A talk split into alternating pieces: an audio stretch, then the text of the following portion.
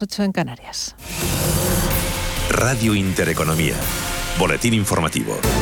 Buenas tardes. La ministra de Hacienda, María Jesús Montero, ha presentado esta tarde al presidente de la patronal, Antonio Garamendi, los presupuestos generales del Estado. Cuentas que los empresarios reciben con cautela y preocupación por el aumento de la deuda y la subida de impuestos. Antonio Garamendi.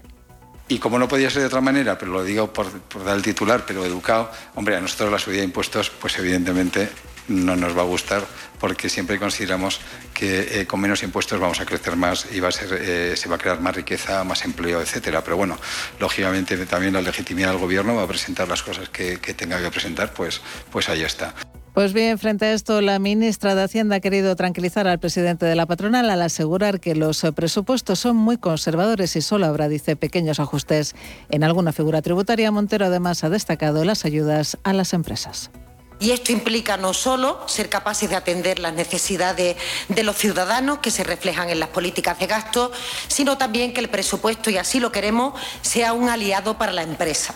Esto es lo que se trata con este presupuesto que contempla, quizás como elemento más destacado en lo que son oportunidades para el crecimiento económico, ni más ni menos que una partida de 40.000 millones para la inversión y, por tanto, para que el dinero público también sirva de tractor de la economía.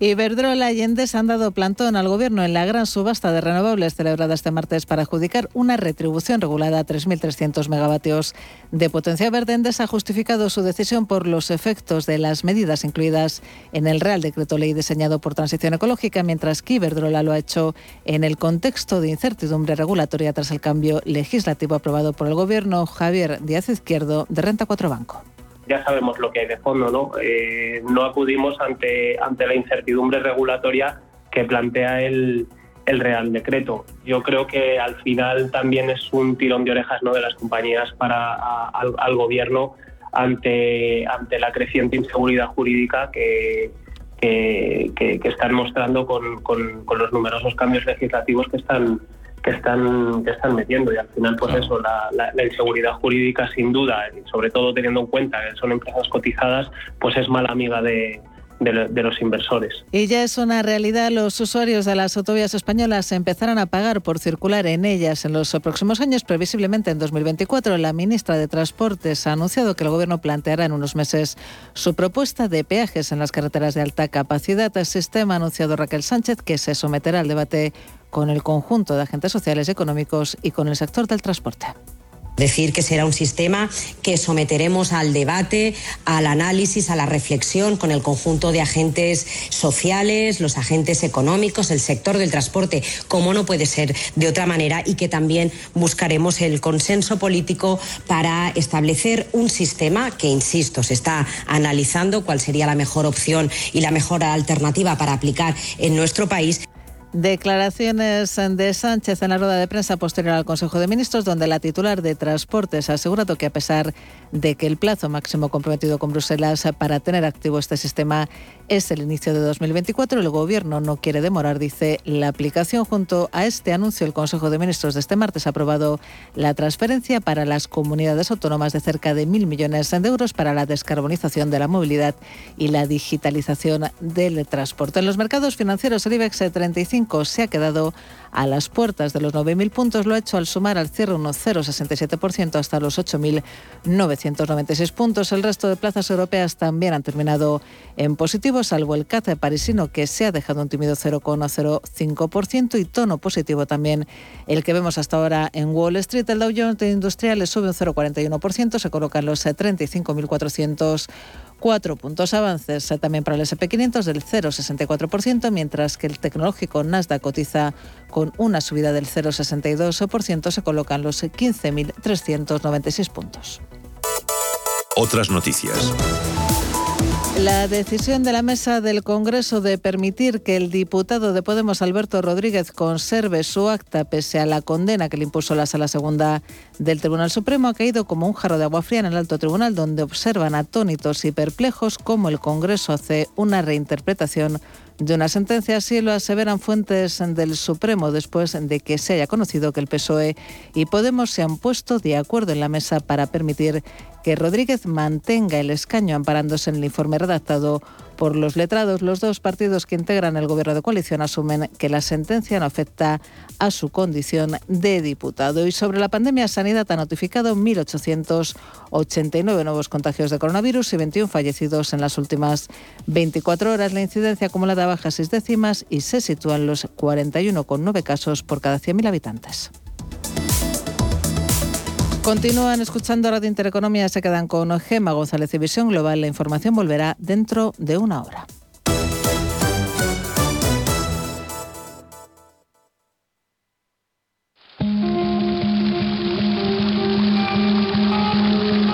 La fuente de la vida. Un viaje a través de los siglos y la historia de la humanidad. La fuente de la vida. De lunes a viernes, de 12 a 12 y media de la noche, aquí, en Radio Intereconomía.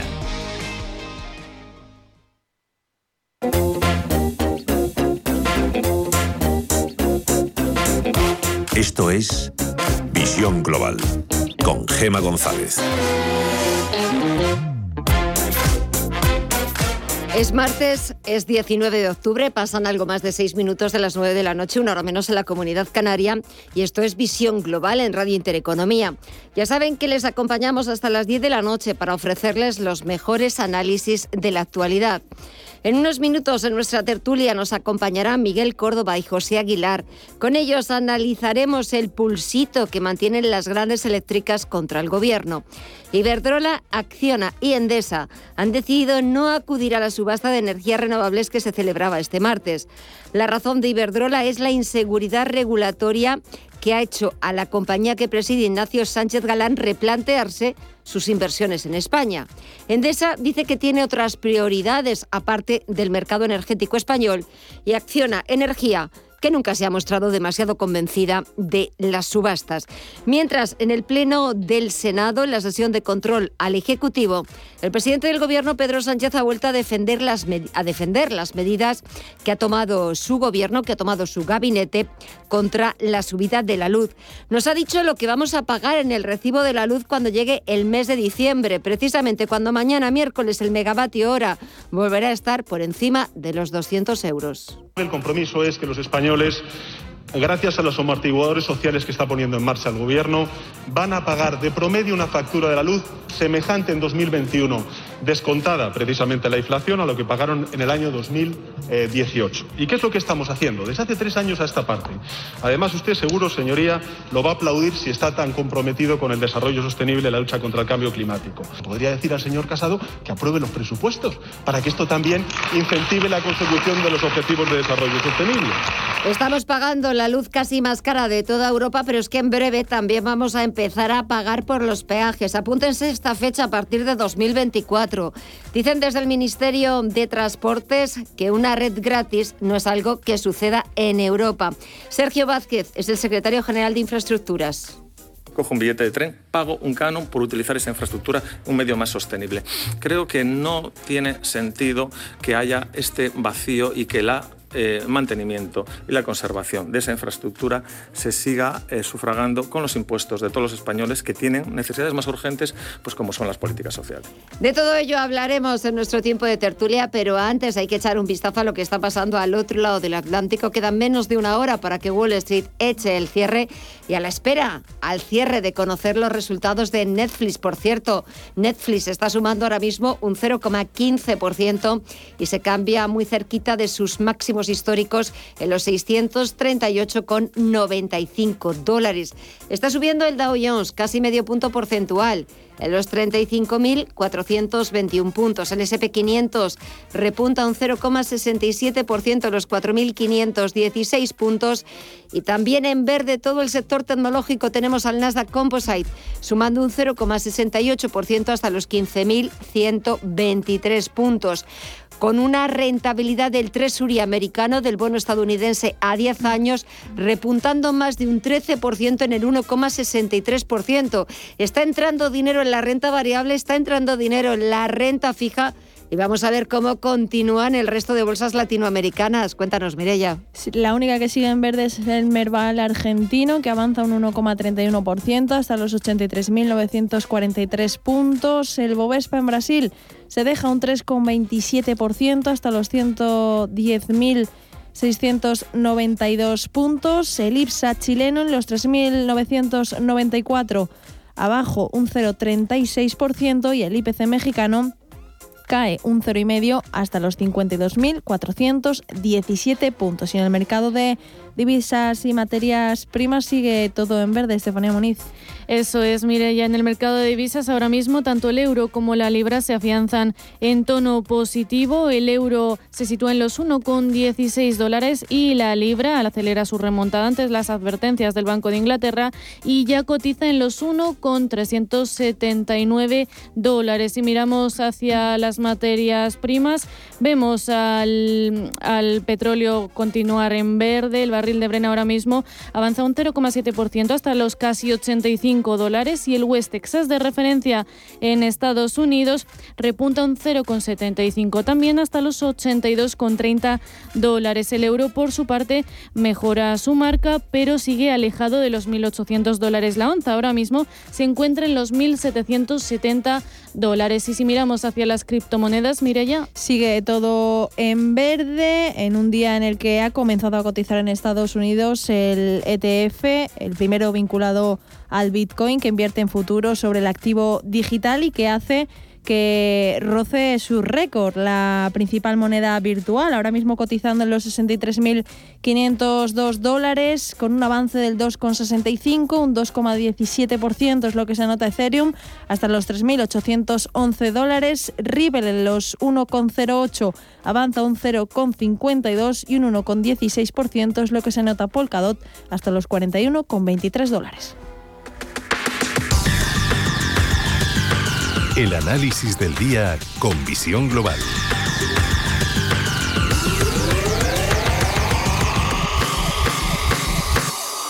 Y saludamos a Miguel Ángel Temprano, esteo de Orfeo Capital. Miguel Ángel, muy buenas noches.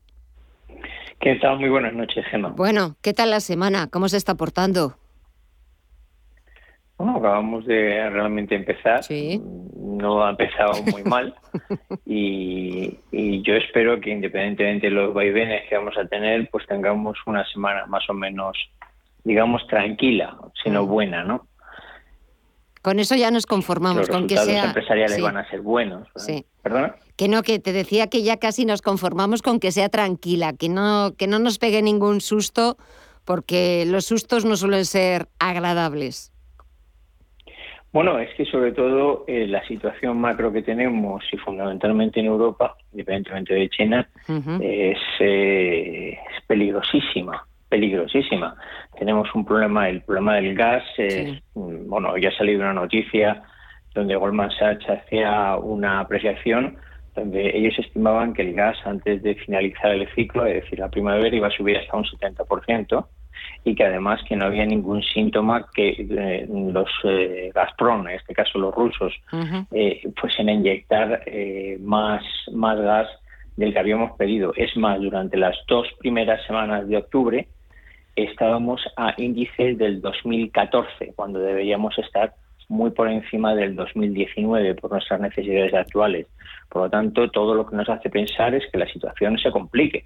Si adicionalmente estamos viendo lo que está pasando, por ejemplo, no ya con el acero, sino con los fertilizantes, donde bueno, el mismo Jair Bolsonaro, que yo creo que tiene que es poco amigo de los chinos, ha tenido que decir que ellos van a dejar de producir maíz para producir soja, dado a que utilizan menos fertilizantes de nitrógeno, eh, que las fábricas inglesas de fertilizantes han cerrado de momento todas, eh, y que muy probablemente se vea un futuro no a corto sino a largo plazo sin fertilizantes en Europa, eh, la situación es muy complicada, pero muy, muy, muy complicada. Yo tengo mucho miedo a lo que pueda ocurrir, eh, no ya en las bolsas, sino en la economía, la economía real en los próximos meses, más como haga frío de verdad en, en Rusia. Sí. La verdad es que eh, las previsiones eh, apuntan a un invierno más frío de lo habitual, y sobre todo teniendo en cuenta eh, esa crisis energética que se avecina con ese repunte en los precios del petróleo, en los precios del gas, en los precios de la luz y precisamente que hablábamos antes de el panorama eh, que te asustaba Miguel Ángel, sobre todo aquí en Europa, eh, aparte de, China, que si quieres luego lo comentamos, también eh, este día precisamente se celebra un lunes 19 de octubre del año 87 en el que el Dow Jones caía más de 500 puntos, lo llamamos el lunes negro, y muchos han querido, no sé si de forma correcta o no, establecer algún paralelismo con la situación actual o, no. Eh, mira, ahora me voy a referir al lunes negro, pero voy a poner un ejemplo que va a entender todo el mundo antes. Hasta ahora, hasta ahora, todas las crisis bursátiles habían tenido al menos dos olas, es decir, tres caídas, perdón, dos caídas y tres subidas. La primera crisis bursátil que ha ocurrido en la historia moderna desde el 29, que no ha ocurrido eso, que ha tenido una sola ola, ha sido la que hemos tenido. Yo me hacía una pregunta, ¿qué es de diferencia? Y es extrapolable en este caso a finales de los 80, ¿cuál es la diferencia que ha habido en todas las crisis financieras y crisis bursátiles eh, con la de ahora? Y hay una que es radicalmente diferente y que cambia todo el escenario. Es la ingente intervención por parte de los bancos centrales. Nunca los bancos centrales habían intervenido ni de manera tan rápida ni de manera tan salvaje. Eso hace que, eh, aunque sí que hay indicadores que los podemos asemejar al lunes negro, como el alto apalancamiento, eh, yo, o que hayamos crecido demasiado rápido, yo no creo que se asemejen los datos para poder haber una caída brutal. Sobre todo porque además ahora las caídas sí que son muy abruptas fundamentalmente por las intervenciones de los quants, los cuantitativos, que sus algoritmos saltan y, se retroalimentan entre ellos, pero eh, inmediatamente cuando saltan, se también saltan en modo inverso. Es decir, que igual que actúan de, de drenaje, actúan de entrada de dinero. Entonces, Sí que veo una situación económica mala, no la quiero comparar porque, bueno, todavía sabes que nunca nadie ha sabido, un premio Nobel estuvo investigando cuáles eran los motivos eh, de la crisis eh, del lunes negro y realmente no hay una, un consenso sobre qué es lo que ocurrió, ¿no? Sino que, bueno, pues todo el mundo pensaba que iba a ocurrir y, bueno, empezamos a vender, pero ni los sistemas informáticos estaban igual de desarrollados, ni la velocidad con la que se ocurría, ni sobre todo la masa monetaria y, cuidado, y también los quants que los cuan en ese momento no existían, que los cuantitativos. Entonces, yo no querría buscar ningún tipo de similitudes porque digo, y pongo un ejemplo muy claro, el que he puesto antes, hasta ahora todas las crisis bursátiles que habíamos tenido habían tenido más de una ola. La primera vez que solo ha tenido una ola ha sido esta. Eso ha cambiado, hay que, hay que mirar todo con una óptica completamente diferente. Y sobre, sobre China, ¿cómo hay que mirar al gigante asiático? Datos macroeconómicos que conocimos esta semana que hablan de cierta desaceleración, ya está creciendo por debajo del 5%. ¿Cómo lo ves? Bueno, como, como te lo voy a decir en otras palabras. Venga, dime. Y, y, cambiamos y cambiamos los números que se ven de una manera un poquito y no quiero con esto ser muy pesimista, pero el 4,9 a todos nos resulta un dato muy elevado. Bueno, si está, oye, pues, ya, quisiéramos nosotros crecer a eso y tal. Bueno, vamos a verlo entre trimestres. ¿Cuánto ha crecido de un trimestre a otro? Un 0,2. Eso para una economía como con el crecimiento de la China es decir que no ha crecido nada. Nada. Es más, está dentro de lo que se puede considerar corrección técnica, que cuando hagan dentro de cuatro, cinco o seis meses los números reales, igual resulta de que en lugar del 0,2 es el menos 0,2. En España somos unos expertos en este tipo de cosas que nos pasen, ¿no? No creo que los chinos vayan a ser diferentes. La economía china literalmente se ha parado. Se ha parado. Y se ha parado fundamentalmente por dos motivos.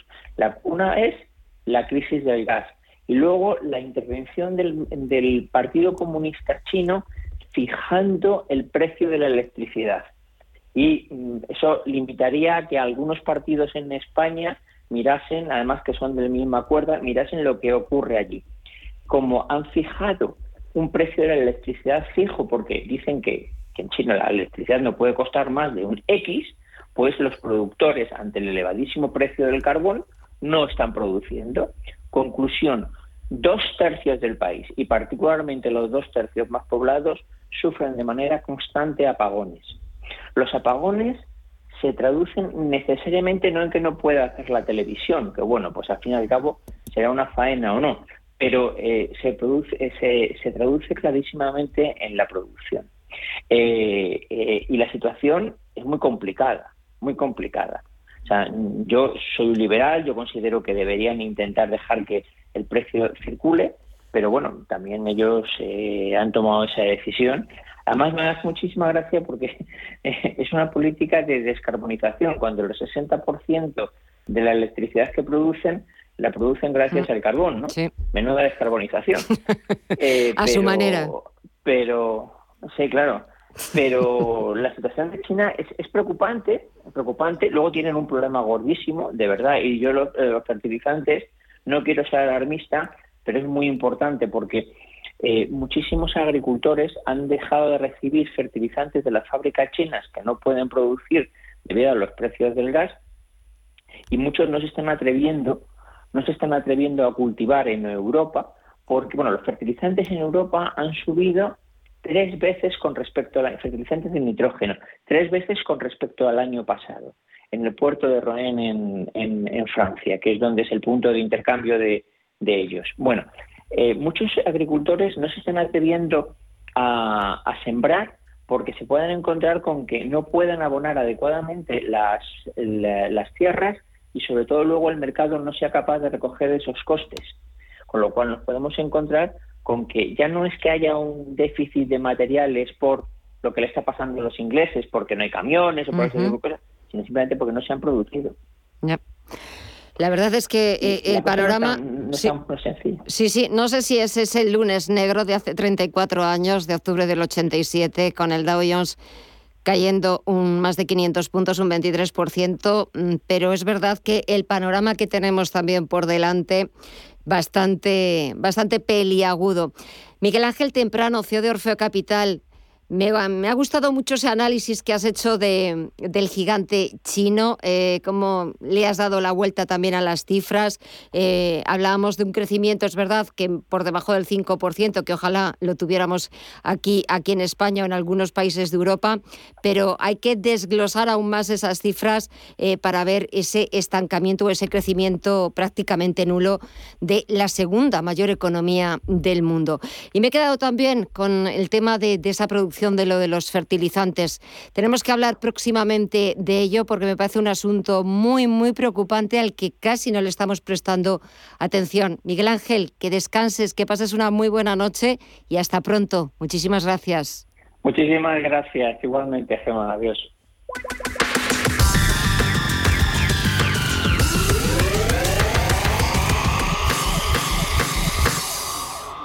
Atención inversores, desde Radio Intereconomía y XTV os invitamos al evento online de Bolsa del Año. Seis expertos del sector defenderán sus ideas de inversión en bolsa y mercados financieros en directo. No te lo pierdas. Reserva tu plaza para el 13 de noviembre en xtv.com.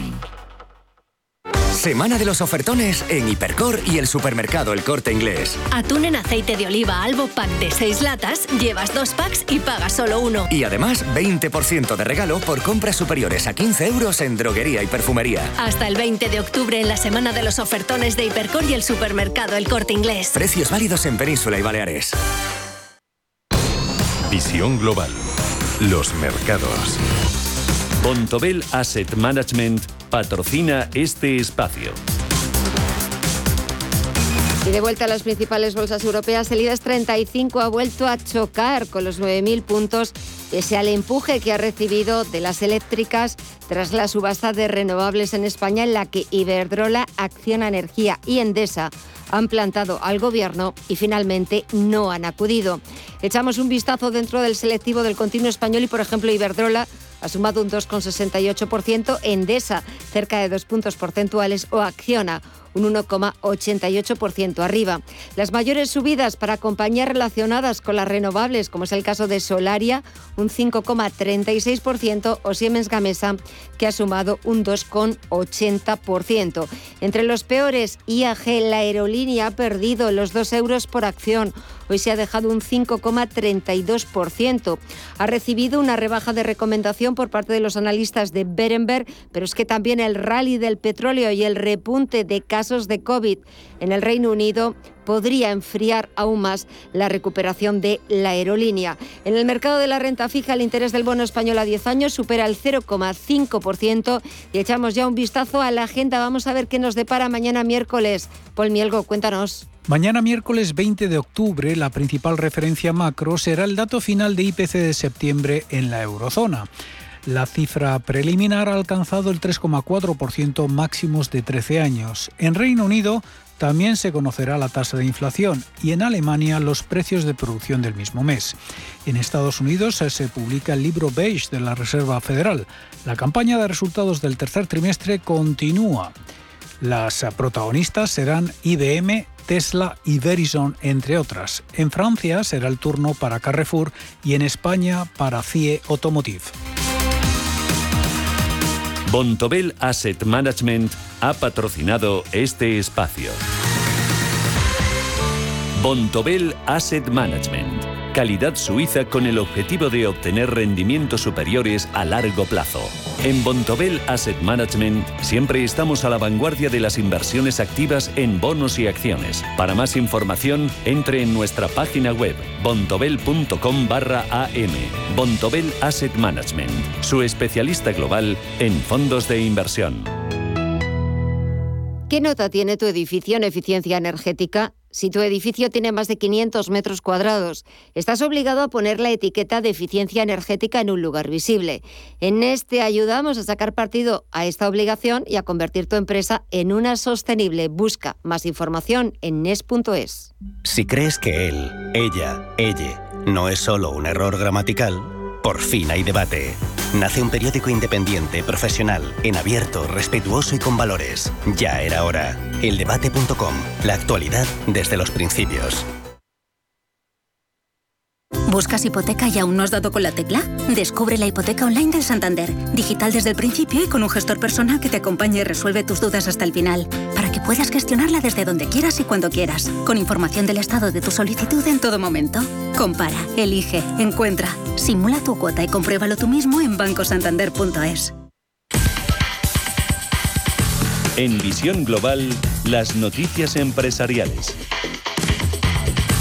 Capital Energy, la gran ganadora de la subasta de renovables de 3.300 megavatios celebrada este martes. Se ha hecho con 1.540 megavatios de energía eólica y 8 megavatios en energía fotovoltaica. Por detrás le sigue Forestalia, que tras su aparición en el sector eléctrico en la primera subasta de renovables de 2016, ha adquirido cerca de 779 megavatios de energía. Otro de los ganadores ha sido Repsol, que se ha hecho con 138 megavatios también de energía eólica, y Naturgy, con 221 megavatios de energía solar fotovoltaica. El precio medio de adjudicación se ha situado por encima de los 28,6 euros, más de 4 euros por encima del precio medio obtenido en la subasta de enero de este año. Criteria vuelve a poner los ojos en, unas, en una de sus inversiones históricas, Aguas de Barcelona. Que en los próximos meses caerá oficialmente en manos de Veolia. El objetivo es negociar con el grupo francés la toma de una participación minoritaria en la firma catalana. Criteria ha sido desde la creación de Aguas de Barcelona y hasta 2014 uno de sus accionistas de referencia y ahora sus planes pasan por asociarse con Veolia y tomar una participación minoritaria en la compañía. Unicaja casi duplicará la cifra de salidas que prevé realizar a través del ERE con prejubilaciones. En total, el nuevo banco recortará un 28% la plantilla hasta situarla en el entorno de los 7.000 trabajadores. El grupo lo justifica en la consecución de los objetivos estratégicos previstos en el proyecto de fusión con Liberbank, orientado a mejorar la rentabilidad y eficiencia del banco y adaptar su estructura al contexto actual actual de digitalización. De momento, el ajuste está en plenas negociaciones con los sindicatos y la próxima reunión se celebrará mañana 20 de octubre. Y la banca digital también cobrará comisiones. Los clientes de Binex verán modificadas las condiciones de sus cuentas y tarjetas desde el próximo 20 de noviembre. También cobrará una comisión por operar en otras divisas del 0,1% para las operaciones que se hagan dentro de la Unión Europea y un 0,9% más un suplemento de 0,44 euros para las que se hagan fuera de territorio comunitario. Sacar dinero del cajero también tendrá un coste que dependerá del propietario del cajero en el que se saque dinero, tanto en España como en el extranjero.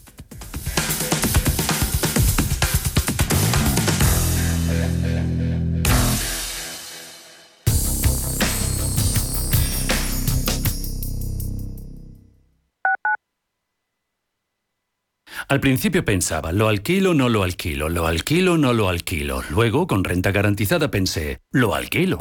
Renta garantizada se encarga, te seguirá pagando la renta de tus inquilinos, aunque ellos no lo hagan, y se ocupan de la gestión del día a día. Infórmate en el 900 10 10 95 o en rentagarantizada.es. Alquiler garantizado. ¿Quieres mejorar tus oportunidades laborales? Si tienes experiencia en tu trabajo o quieres formarte, ahora puedes acceder a un certificado de profesionalidad. Gracias a este título oficial, aumentarás tus posibilidades de empleo y promoción laboral. Infórmate en comunidad.madrid o llamando al 012, porque tu trabajo se merece un título. Financiado por el Ministerio de Educación y Formación Profesional. Comunidad de Madrid. El riesgo de exclusión social afecta a uno de cada tres menores en España. En la Fundación La Caixa facilitamos herramientas, metodologías y recursos a miles de entidades sociales que luchan por dar oportunidades a las personas que más lo necesitan, para que éstas puedan desarrollar todo su potencial. Solo es progreso si progresamos todos. Fundación La Caixa. Desde 2002, el restaurante Asador Yumbe ofrece lo mejor de la cocina vasca en Madrid. La selección cuidada de los productos desde su origen y el trato cercano son señas de identidad de nuestro restaurante. En Iyumbe apostamos por una cocina en la que priman los sabores, basada en el producto de temporada y que mima al máximo la calidad de sus platos. Estamos en Madrid, en Paseo de la Castellana 172, en el 91 867 5902 y en La Moraleja, en Avenida de Bruselas 9, en el 91 490 1096. Restaurante Asador y Yumbe. Si nos escucha, ¿tiene el dial de su receptor? en una de las emisoras de Radio Intereconomía.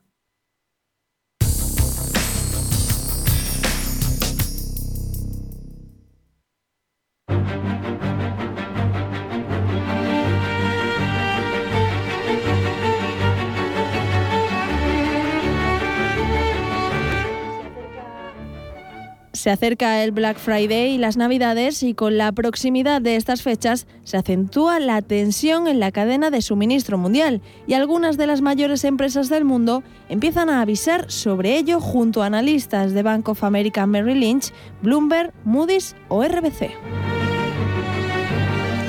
En estos últimos meses podemos ver puertos totalmente atascados, empresas de transporte terrestre que no dan abasto, una crisis energética global y fábricas funcionando a medio gas en China debido a la crisis energética que atraviesa el país, que hacen que dentro del sector retail empiecen a presagiar unos meses difíciles con las fechas tan señaladas que quedan por delante.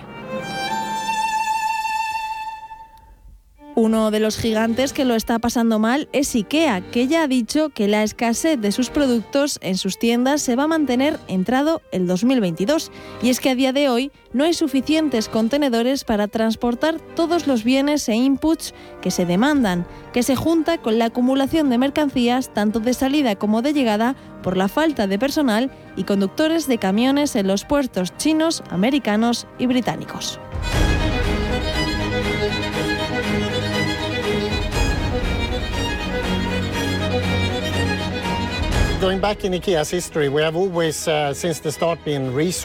El director ejecutivo de Inter IKEA, John Abrahamson, ha confirmado que el mayor desafío al que se han enfrentado ha sido sacar los productos de China por la capacidad tan limitada y que han tenido que enfocar su oferta en los productos más populares. Pero no quedaría aquí la cosa porque los analistas de Bank of America señalan que H&M podría sufrir, sufrir una escasez de productos más intensa que Inditex, sobre todo porque su suministro está sesgado hacia China y el sudeste asiático. Además, un informe de los analistas de RBC Capital Markets, en el que analizan los 22 puertos más influyentes del mundo, revela que el 77% de ellos están experimentando tiempos de espera superiores a la media este año y desde Moody's Analytics creen que la presión en las cadenas de suministros está aumentando al igual que los precios para los consumidores. En este sentido, Reino Unido y el puerto de Felixstowe son los más afectados por la acumulación de contenedores. Y es que la acumulación de ellos en el puerto más grande del país empieza a afectar a otras regiones y está obligando a los grupos de transporte a desviar buques más grandes a puertos de Europa continental, lo que incrementa la presión sobre los puertos europeos. Todo este revuelo podría prolongarse y en el peor de los casos agravarse durante los próximos meses, lo que está provocando que se lancen avisos de profit warnings sobre posibles rebajas en el crecimiento de las ventas y un auge de los costes en empresas. Lo que está claro es que con todo esto se va a producir una subida de precios general debido a las subidas de las materias primas y este incremento de los costes de trasladarse a los bienes y servicios finales dará otro empujón a las cifras de inflación que ya se encuentran en niveles relativamente altos en Estados Unidos, Europa y muchos países emergentes. Por lo que haya o no haya escasez de productos en Navidad, lo que parece evidente es que todo va a ser un poco más caro.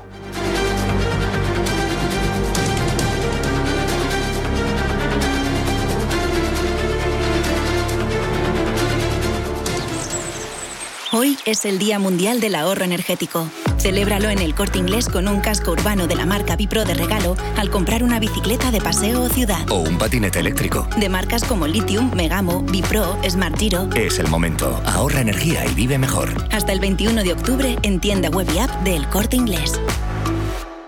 En el corazón de Tierra de Campos, en el norte de la provincia de Valladolid, descubre Mayorga, la procesión cívica del Vítor, declarada de interés turístico nacional, el Museo del Pan, único en Europa, el buzón de correos más antiguo de España, el son de las habaneras, arte mudéjar, lentejas de Tierra de Campos, pan candeal, vino y pichones. Un patrimonio cultural, etnográfico y gastronómico desbordante. Mayorga lo tiene todo. ¿A qué esperas para visitarla? Grábatelo con fuego. Mayorga te espera. La Hora de Miguel Ángel es un programa dedicado a la salud y la prevención de enfermedades. Con un lenguaje claro y sencillo, te explica cómo llevar una vida saludable. Todas las noches a la una y media de la madrugada en Radio Intereconomía. En Visión Global, la tertulia de los negocios. Comenzamos nuestro tiempo de tertulia saludando a José Aguilar, que es socio director de Minvalue. José, muy buenas noches. Muy buenas noches, Gema. ¿Qué tal la semana? ¿Cómo, se, cómo ha empezado? Intensa, la verdad. la, recuperación, la recuperación está, bueno, se, muestra, esperemos que a nivel macro, pero desde luego a nivel micro, yo creo que se, se están mostrando indicadores muy precisos, ¿no? Bueno, lo cual es una buena noticia, pero, pero en fin. Eh, es, verdad que, en, la, pandemia, pues inevitablemente muchos sectores pues se contrajeron, redujeron su actividad, nos acostumbramos también a un ritmo pues quizás un poco más llevadero, pero, pero bueno, hay que volver un poco a, lo que el momento reclama, ¿no? La verdad es que sí, ya eh, vuelta a esa normalidad, hay que ponerse otra vez de nuevo las pilas, volverse a poner en danza. Y también doy la bienvenida y saludo a Miguel Córdoba, profesor de Economía y Finanzas. Miguel, muy buenas noches a ti también. Hola, buenas noches, encantado de estar con vosotros. Por cierto, Miguel, enhorabuena. Me, es que eh, Miguel acaba de publicar un artículo en la revista de libros sobre el problema eléctrico. El título es fantástico, todo lo que quería usted saber sobre el precio de la luz, pero temía preguntar. Y es eh, un artículo magnífico, Miguel, enhorabuena, eh, de todo el problema eh, eléctrico desde tiempos de Felipe González, de un poco, muchas veces se nos olvida y, a mí me parece muy interesante recordarlo, de dónde viene todo esto. Es como si de repente nos encontráramos con un recibo de la luz o un megavatio hora que vuelve a superar los 200 euros mañana miércoles, pero qué poco nos acordamos de dónde viene todo esto. ¿Verdad, Miguel? Sí, sí, no, Sí, no, no, de verdad. Es que, es que realmente, eh, la verdad es que cuando uno analiza la factura de, la luz, eh, te mete, mete de lleno, ¿no? Aunque, aunque eh, no te creas que, que, te dan toda la información. En las no, no, ya lo he visto que has, tenido que, que, has tenido que hacerlas, eh, bueno, pues basándote en unos cálculos aproximados porque no, no has conseguido descifrar una factura de la no, porque te ponen un, un, apartado que pone coste de la energía, y que es, que es la mitad de la factura. Y dices, bueno, vale. Entonces, y, no te detallan. No, pero, pero vamos a ver, yo, yo lo, importante que creo que como conclusión de aquí es que realmente el consumo de, de energía es nada más que el 40% de la factura. Entonces, eh, eh, eh tenemos ahí un montón de impuestos, tenemos un montón de, de pellas del pasado, de todas estas cosas políticas que, que, vienen de atrás, etcétera, que, que, eso no es, no es coste de, la energía. Entonces, eh, yo creo que realmente esto, nos ha, esto que nos está pasando nos está dando una lección de que el recibo de la luz no es un estercolero en el que puedes echar todo lo que te apetece. Entonces, yo no sé si ya por fin van a, de una vez por todas a, arreglar esto, porque llevamos tres décadas ¿eh? con este problema eh, de, qué pasa con el recibo de la luz y nuestros políticos sean de un signo de otro, es que de verdad que da pena. ¿eh? Sí, sí, sí. No, y lo que oyes es, bueno, pues hoy en la sesión de control al gobierno en el Senado, pues bueno, pues Pedro Sánchez defendiendo todas las medidas que ha puesto en marcha su ejecutivo para frenar la subida de la luz y ese compromiso de que los consumidores paguemos en el recibo de diciembre lo que pagábamos en 2018, que, que, ojalá sea así, sobre todo, pues bueno, pues eh, nuestros bolsillos no sufran demasiado, que bastante ya están, están sufriendo. José, ¿por qué es tan difícil interpretar un recibo de la luz? Sobre todo desde el punto de vista del consumidor, que parece que tienes que ser ingeniero de la NASA para conseguir descifrar ese recibo bueno, yo creo que es algo a lo que la mayoría de los usuarios han renunciado hace tiempo. o sea, lo que saben es el, numerito final y, el cargo en cuenta. O sea, y, ya eh, ponerse.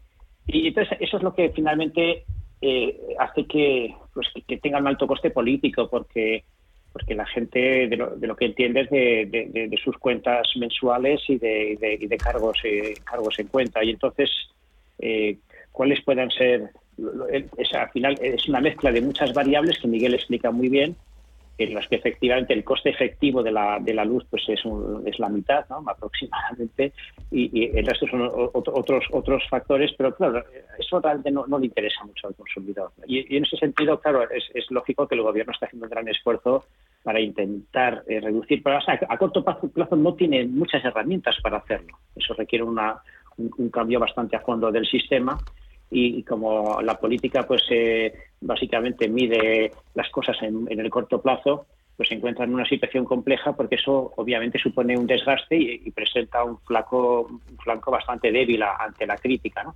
Y bueno, pues eh, pues no sé muy bien cómo lo cómo lo va a manejar, o sea, con esa especie de eslogan de que en diciembre pagaremos lo mismo, pero si, eh, si sumamos todo el año, luego en este año no, hemos pagado ni muchísimo menos lo mismo que en años anteriores. No, no, no, para nada.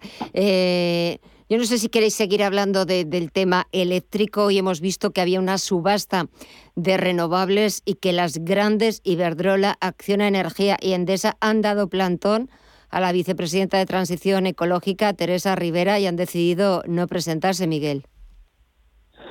Sí, bueno, esto entra dentro del CUT de Ford que se está planteando entre las eléctricas y el gobierno. Yo eh, también lo comentaba en el artículo, es que no sé por qué se ha llegado a esto, porque eh, eh, realmente el, saldo de, importaciones es nada más que el 1,8% del, del total. Es decir, afortunadamente somos capaces de producir nuestra propia energía y lo que importamos es una cantidad pequeñísima, 364 gigavatios, para una media normal de 22.000 gigavatios mensuales. entonces, si no somos capaces de producirlo y las eléctricas son capaces de tener contratos tanto para comprar el gas natural que hace falta para las centrales de ciclo combinado como para eh, eh, pues cualquier otro tipo de materia prima o incluso de, electricidad en algún momento, alucinar a cinco años, ocho años, a diez años, pues hombre, si tienes unos costes baratos eh, para, para comprar todo esto en los mercados internacionales, pues a lo mejor no hay que acudir a los mercados internacionales. Y, ese es el tema, es decir, tiene que haber un diálogo, una mesa. Que, oye, mira, esto se está poniendo mal, ¿cómo andáis?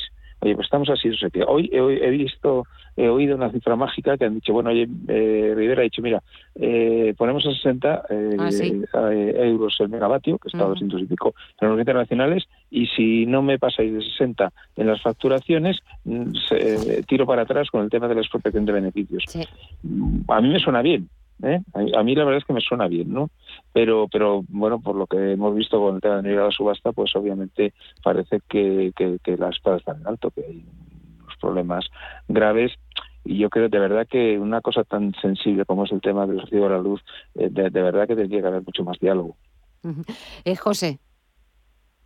Sí, no, olvidemos que las grandes eléctricas españolas son compañías multinacionales, son compañías incluso con presencia en, en muchos países, sobre todo Iberdrola, por lo tanto, ellos al final su cuenta de resultados pues es la agregación, es el, resultado consolidado de su resulta de, su actividad en, muchos mercados.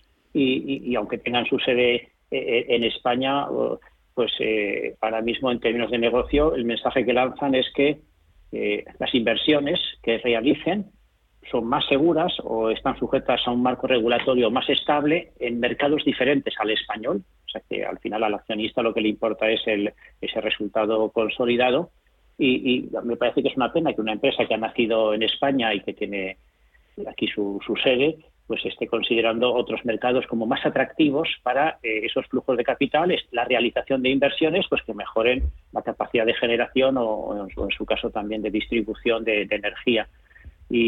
Y, el, argumento pues, de, Iberdrola sobre todo pues es el que, el que el que puede tener en fondo pues cualquier gran pues cualquier fondo de inversión o cualquier es, eh, al final pues es una inversión que es eh, poco eh, hay, hay, bastante riesgo hay bastante riesgo sobre todo por la por una lo que consideran ellos una cierta inseguridad jurídica o cambios regulatorios un poco inesperados hasta el punto de que pues los que han acudido a, a esta subasta han sido pues han sido otros fondos que, pues bueno, que quizás consideran que es una inversión de riesgo, pero con una rentabilidad alta y están, y están jugando eso. Pero curiosamente, pues las compañías eléctricas europeas han jugado un rol más conservador, prefiriendo dirigir sus inversiones a mercados que consideran más seguros.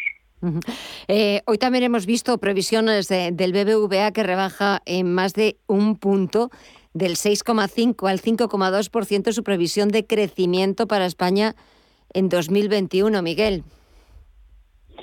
Sí, bueno, es lógico, pero si es que la, única que no lo cambia es Calviño. Eh, vamos a ver, después del, del varapalo del INE de que va del 2,8 al 1,1 en el segundo trimestre, recordemos que era menos 0,5 en el primer trimestre, pues hombre, eh, estar hablando de que vas a crecer este año el 6 y pico por ciento en global, pues sinceramente a mí no me cuadra. El 5 y pico casi tampoco, pero bueno, es que realmente todavía no sabemos si ya parece que se acaba más o menos la pandemia, tenemos que ver los datos del tercer trimestre, a ver realmente esa recuperación lógica, porque estamos en el pozo, eh, de cuánto es. Y entonces, eh, con los datos que tengamos al 30 de septiembre, cuando salgan, ese tercer trimestre, podremos intentar hacer una eh, previsión de cómo va a ser el cuarto trimestre y entonces ya más o menos tenerlo claro. A mí, incluso el cinco y pico del BBVA me parece alto. ¿Y a ti, José, qué te parece? Bueno, eh, es, un estudio, es, un departamento de estudios muy acreditado, y conozco a sus responsables y realmente, pues, en general tienen un nivel de acierto bastante alto. Y, estas, eh, al final el titular es un poco, pues, estas reducciones de punto, punto y medio, y parece como que es casi un ejercicio, pues, como de augures, ¿no? Que abren las entrañas de las aves y hacen, pero en realidad son estudios que cuando los lees con detalle son eh, son muy detallados y, justifican muy bien, o sea que no, no, no, ponen eso como podrían poner una décima más o una décima menos, ¿no? Lógicamente luego pues el, el, cambio de un cambio de, escenario pues les llevará a corregir, pero pero que a fecha de hoy eh, estas previsiones están bien fundadas, pues por ejemplo eh, en temas que son ahora mismo serios, ¿no? Como las disrupciones en las cadenas de producción. en estos momentos hay hay problemas, en concreto pues en temas de abastecimiento y de logística, ¿no? por supuesto, el aumento del precio de la energía, que ya hemos comentado.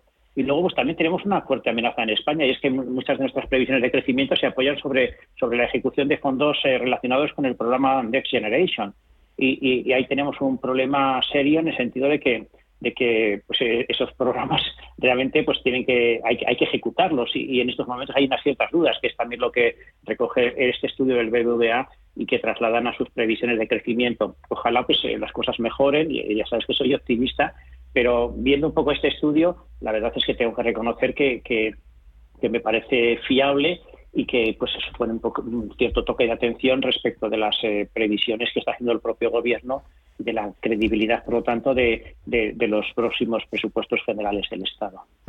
¿Qué os parece el órdago? Cambiamos ya de asunto, si os parece, si os parece bien. El órdago que está manteniendo Polonia frente a la Unión Europea. y hemos visto un cruce de, de, acusaciones por parte del primer ministro polaco y de la presidenta de la Comisión Europea, Ursula von der Leyen, que ha tenido que reconocer que está muy, muy preocupada. A ver, Miguel, ¿por dónde nos va a salir? Sí, bueno, vamos a ver, es que tanto Polonia como Hungría, pues, eh, en fin, tienen unos gobiernos que son como muy nacionalistas, como muy, eh, eh, como, como Trump, ¿no? América First, pues esto es Polonia First o Hungría First, ¿no? Entonces, claro, el problema está en que te tienes que plantear si quieres ser o no eh, miembro de, la Unión eh, Europea. Es decir, la Unión Europea tiene sus reglas una de sus reglas, que, siempre ha ocurrido así, es que sabes que todos los años tenemos que estar actualizando nuestra propia legislación para adaptarla a las, a, las leyes que se pactan en el Parlamento Europeo. Eso llevamos así, pero muchos años. ¿eh? Entonces, claro, que Polonia diga, oye, no, no, perdona, mis leyes están por encima. Pues chico, vete de la Unión Europea. Es decir, vamos a ver, si eh, tú crees que algún Estado, el Estado Ohio, le va a decir al gobierno federal de Estados Unidos eh, que, que, no acepta sus leyes, sería ridículo, ¿no? Pues eh, aquí es un poco lo mismo. Es decir, tú te has metido en la Unión Europea. afortunadamente, ni uno ni otro están metidos en el, en el euro. entonces, tanto Hungría como Polonia, eh, bueno, pues tendréis que aceptar una serie de, planteamientos eh, que, en Europa son sagrados y que están en los principios básicos de la Unión. Y uno de ellos, evidentemente, es que las leyes del Parlamento Europeo son de obligado cumplimiento y necesitan claramente una adaptación en las, en las legislaciones nacionales. Si no aceptas eso, yo no sé qué pintas en la Unión Europea. A ver, José. Claro, la cuestión es una es un tema. yo, diría varias cosas. En primer lugar, que efectivamente el gobierno polaco, pero que hay que diferenciar el gobierno polaco, que como todo gobierno, pues al final tiene mucho poder en un momento determinado, pero no deja de ser una un, gobierno, pues. Eh, que, tiene un mandato limitado en el tiempo. En estos momentos, pues ha adoptado una postura muy nacionalista, muy de defensa de lo que consideran la, la, legítima, la autonomía, digamos, de, de Polonia y su y su, plena soberanía. ¿no? Y, pero yo lo que he visto es que Polonia también está sufriendo una reacción muy enérgica. O sea, que en realidad la, idea de Europa es una idea pues que eh, en países como Polonia está muy consolidada. O sea, realmente en Polonia, yo en España cuando entró en la Unión Europea eh, en los años 80 del siglo pasado, pues fue un auténtico acontecimiento. O sea, eso supuso como una especie de inyección de optimismo y, de hecho España pues sigue siendo uno de los países pues con más eh, eh, pues el proyecto europeo tiene una mejor aceptación, vamos, eso, según las encuestas. Polonia casi igual, o sea, lo que pasa es que ahora mismo tiene circunstancialmente un gobierno que tiene esta deriva nacionalista, pero yo confío mucho en la sociedad civil y, en, la, pues, en la pluralidad también política que existe en Polonia y espero pues que este tour de force, este, este pulso, pues dure un poquito lo que dure eh, este gobierno, ¿no? Porque no creo que Polonia en conjunto pues se esté sumando o, esté, o esté respaldando al gobierno en, en, esta en esta bueno en este órgano que, ha lanzado. Y luego pues al final y luego por parte de la Unión Europea pues efectivamente yo creo que también se impondrá la, visión prudente que es no, no tocar el botón nuclear del artículo 7 de los tratados de la Unión pues que lo que se daría es un proceso digamos de, de un resultado muy incierto y cuyo resultado final pues podría ser eventualmente la, salida de, Polonia. O sea, yo creo que esto sería un movimiento extraordinariamente peligroso. Entonces lo que se lo que se plantean pues son sanciones económicas básicamente, ¿no? Declarar una infracción ¿eh? y, de la que se puedan derivar multas o en su caso también ¿eh? y esa es otra otra palanca pues es la retener determinados fondos, ¿no? O sea que es un poco amenazar con la cartera, ¿no? Y, y, ante eso, pues eh, Polonia, pues eh, bueno, el gobierno, insisto, eh, el gobierno polaco pues, se echa las manos a la cabeza y habla de chantaje. Yo creo que estamos en una fase también retórica, peligrosa, pero espero que la sangre no llegue al río, porque el debilitamiento que podría suponer para todo el proyecto europeo que este, que este conflicto se enconara iría mucho más allá de, la relación de Polonia con, la Unión Europea y afectaría al núcleo mismo eh, pues de, los acuerdos y que en estos momentos pues constituyen lo que llamamos Unión, Unión Europea. Estoy de acuerdo contigo, José, pero es verdad que Polonia, em, que aunque ahora estemos, eh, pues estemos asistiendo a un lenguaje retórico, eh, hablando de chantaje, etcétera, etcétera, pero es verdad que tiene un ejemplo muy de hace poquito tiempo, Miguel, que es el Brexit y me da la sensación de que de momento al primer ministro polaco parece que no le tiembla el pulso si tiene que, hacer un polexit o, o como se diga en polaco. Pero vamos, que, ya que se ha hecho el Brexit, pues a continuar. Vamos a ver, vamos a ver, es que vamos a ver, lo de Gran Bretaña yo creo que estaba un poco cantado desde hace unos años y ya está. Aparte de Gran Bretaña es un país pues, que tiene una cierta fortaleza propia, aunque ya habéis visto ahora con el tema de la mano de obra los problemas que le están surgiendo. Pero es que Polonia no es eso, ¿eh? El, el Zeloti es una moneda que digo que la mayor parte de los españoles ni la conocen. Eh, está en el lado de Rusia. ¿Qué, qué, qué pinta una Polonia aislada ahí en medio de la nada si no está en la, con la Unión Europea? Eh, es decir, pues, es un tema complicado, o sea, no tiene tantos lazos porque tampoco lleva tanto tiempo en la Unión Europea como, como pueden tener otros países eh, Europa, insisto está ahí en una esquina, y, y bueno, pues igual que con Gran Bretaña, pues, las relaciones comerciales son mucho más eh, potentes eh, y aparte mucho más importante. Con Polonia, pues chicos, eh, vale, pues muy bien, el carbón polaco que es barato, pero ahora como eso del tema medioambiental, pues, pues tampoco hace falta. y poco más, es que no, yo, yo, yo creo que Polonia se está equivocando, y, si se va, pues, pues, pues sencillamente que se vaya. Eh, yo, yo creo que, que el de Polonia sería un tema fácil. El, daño se le haría a, los propios polacos, que eso sí que iban a sufrir muchos, quedándose ahí, eh, ahí encajonados entre la Unión Europea y Rusia eh, teniendo en cuenta pues, también el tipo de gobierno que hay en Rusia. Sí, sí, y sobre todo que también es cierto que eh, en los últimos años, no sé si me equivoco, José, pero es verdad que eh, Polonia ha recibido mucho dinero de los fondos estructurales y mucho dinero de por parte de ayudas comunitarias, bueno, pues para reformar y modernizar el país. Si se van de la Unión Europea, adiós fondos. Bueno, este, en, los presupuestos de, la Unión Europea 2021-2027, ahí sabemos que son presupuestos eh, por, estos periodos, las subvenciones, o las más bien, digamos, proyectos estructurales y ayudas al desarrollo alcanzan los 70.000 millones de euros. Es decir, son cantidades muy significativas. ¿eh? En Polonia, al igual que España, a final del siglo pasado, pues es un receptor neto y, por lo tanto, para ellos estar en, Europa en estos momentos, más allá, digamos, de cuestiones políticas o geoestratégicas, eh, económicamente es, muy importante para el país. En estos momentos han solicitado 23.000 millones en, subvenciones y 12.000 millones más en préstamos por, por recuperación pospandémica. O sea que al final son, cantidades que, en el marco de la economía polaca son muy importantes que por un, digamos, un calentón o una especie de, reivindicación de, soberanía nacional, de corte nacionalista, eh, vayan a poner en riesgo eh, estas ayudas, más allá, digamos, de las consecuencias políticas de, una, de un alejamiento de Europa, me parece muy dudoso. O sea, yo creo que que también estas guerras retóricas, pues también eh, pues hay que saber en su momento eh, enfriarlas y, Y, que, el sentido común se imponga. Yo espero que finalmente se imponga, ¿eh? porque insisto, me parece que no esto no solo afectaría a Polonia, sino que el propio proyecto europeo pues ya ha quedado tocado por el oeste, pues ya que se que quede tocado por el este, pues no sería una, una, una buena señal. Tú imagínate luego cómo continuará, que continúe también por el norte y ya nos quedamos los, los, países, los países del sur. Por cierto, que a ver si la próxima semana nos da un poquito de tiempo y hablamos mm, que venía en, la prensa internacional eh, las elecciones en, en, Italia, que las estaba ganando, bueno, las ha ganado el centro izquierda en las principales ciudades, en Roma, en Turín, eh, eh, bueno, pues como el partido de ultraderecha de Matteo Salvini ha, ha, sufrido un duro varapalo. Y creo que también este jueves comenzaban ya, se reanudaban esas negociaciones en Alemania, liberales, verdes eh, y el SPD y los socialdemócratas de cara a la formación de ese futuro gobierno de coalición en el país germano. Miguel Córdoba, José Aguilar, muchísimas gracias a los dos, como siempre, por estos minutitos, eh, por eh, hablar un poquito de la actualidad e intentar mm, ponerle un poquito de sentido común a todo lo, que está pasando. A ver qué tal se nos da la semana, a ver qué nos depara los próximos eh, días y lo contaremos y lo analizaremos aquí la próxima semana. Miguel y José, muchísimas gracias a los dos. Que tengáis muy buena semana, cuidaros mucho y hasta el próximo martes. Encantado, muchas gracias. Muchas gracias, hasta el martes.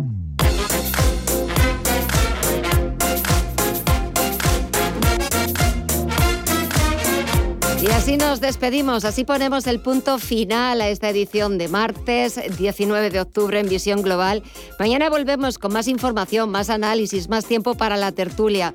Será a partir de las 8 de la tarde hasta las 10 de la noche. Nada, enseguida el cierre de la principal eh, bolsa del mundo y mañana lo analizaremos, las cuentas de Netflix que también conoceremos al cierre, el libro Base de la Reserva Federal.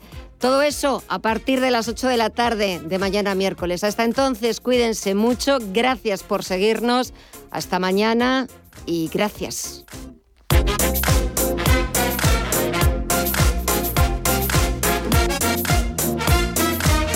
Esto es Visión Global con Gema González.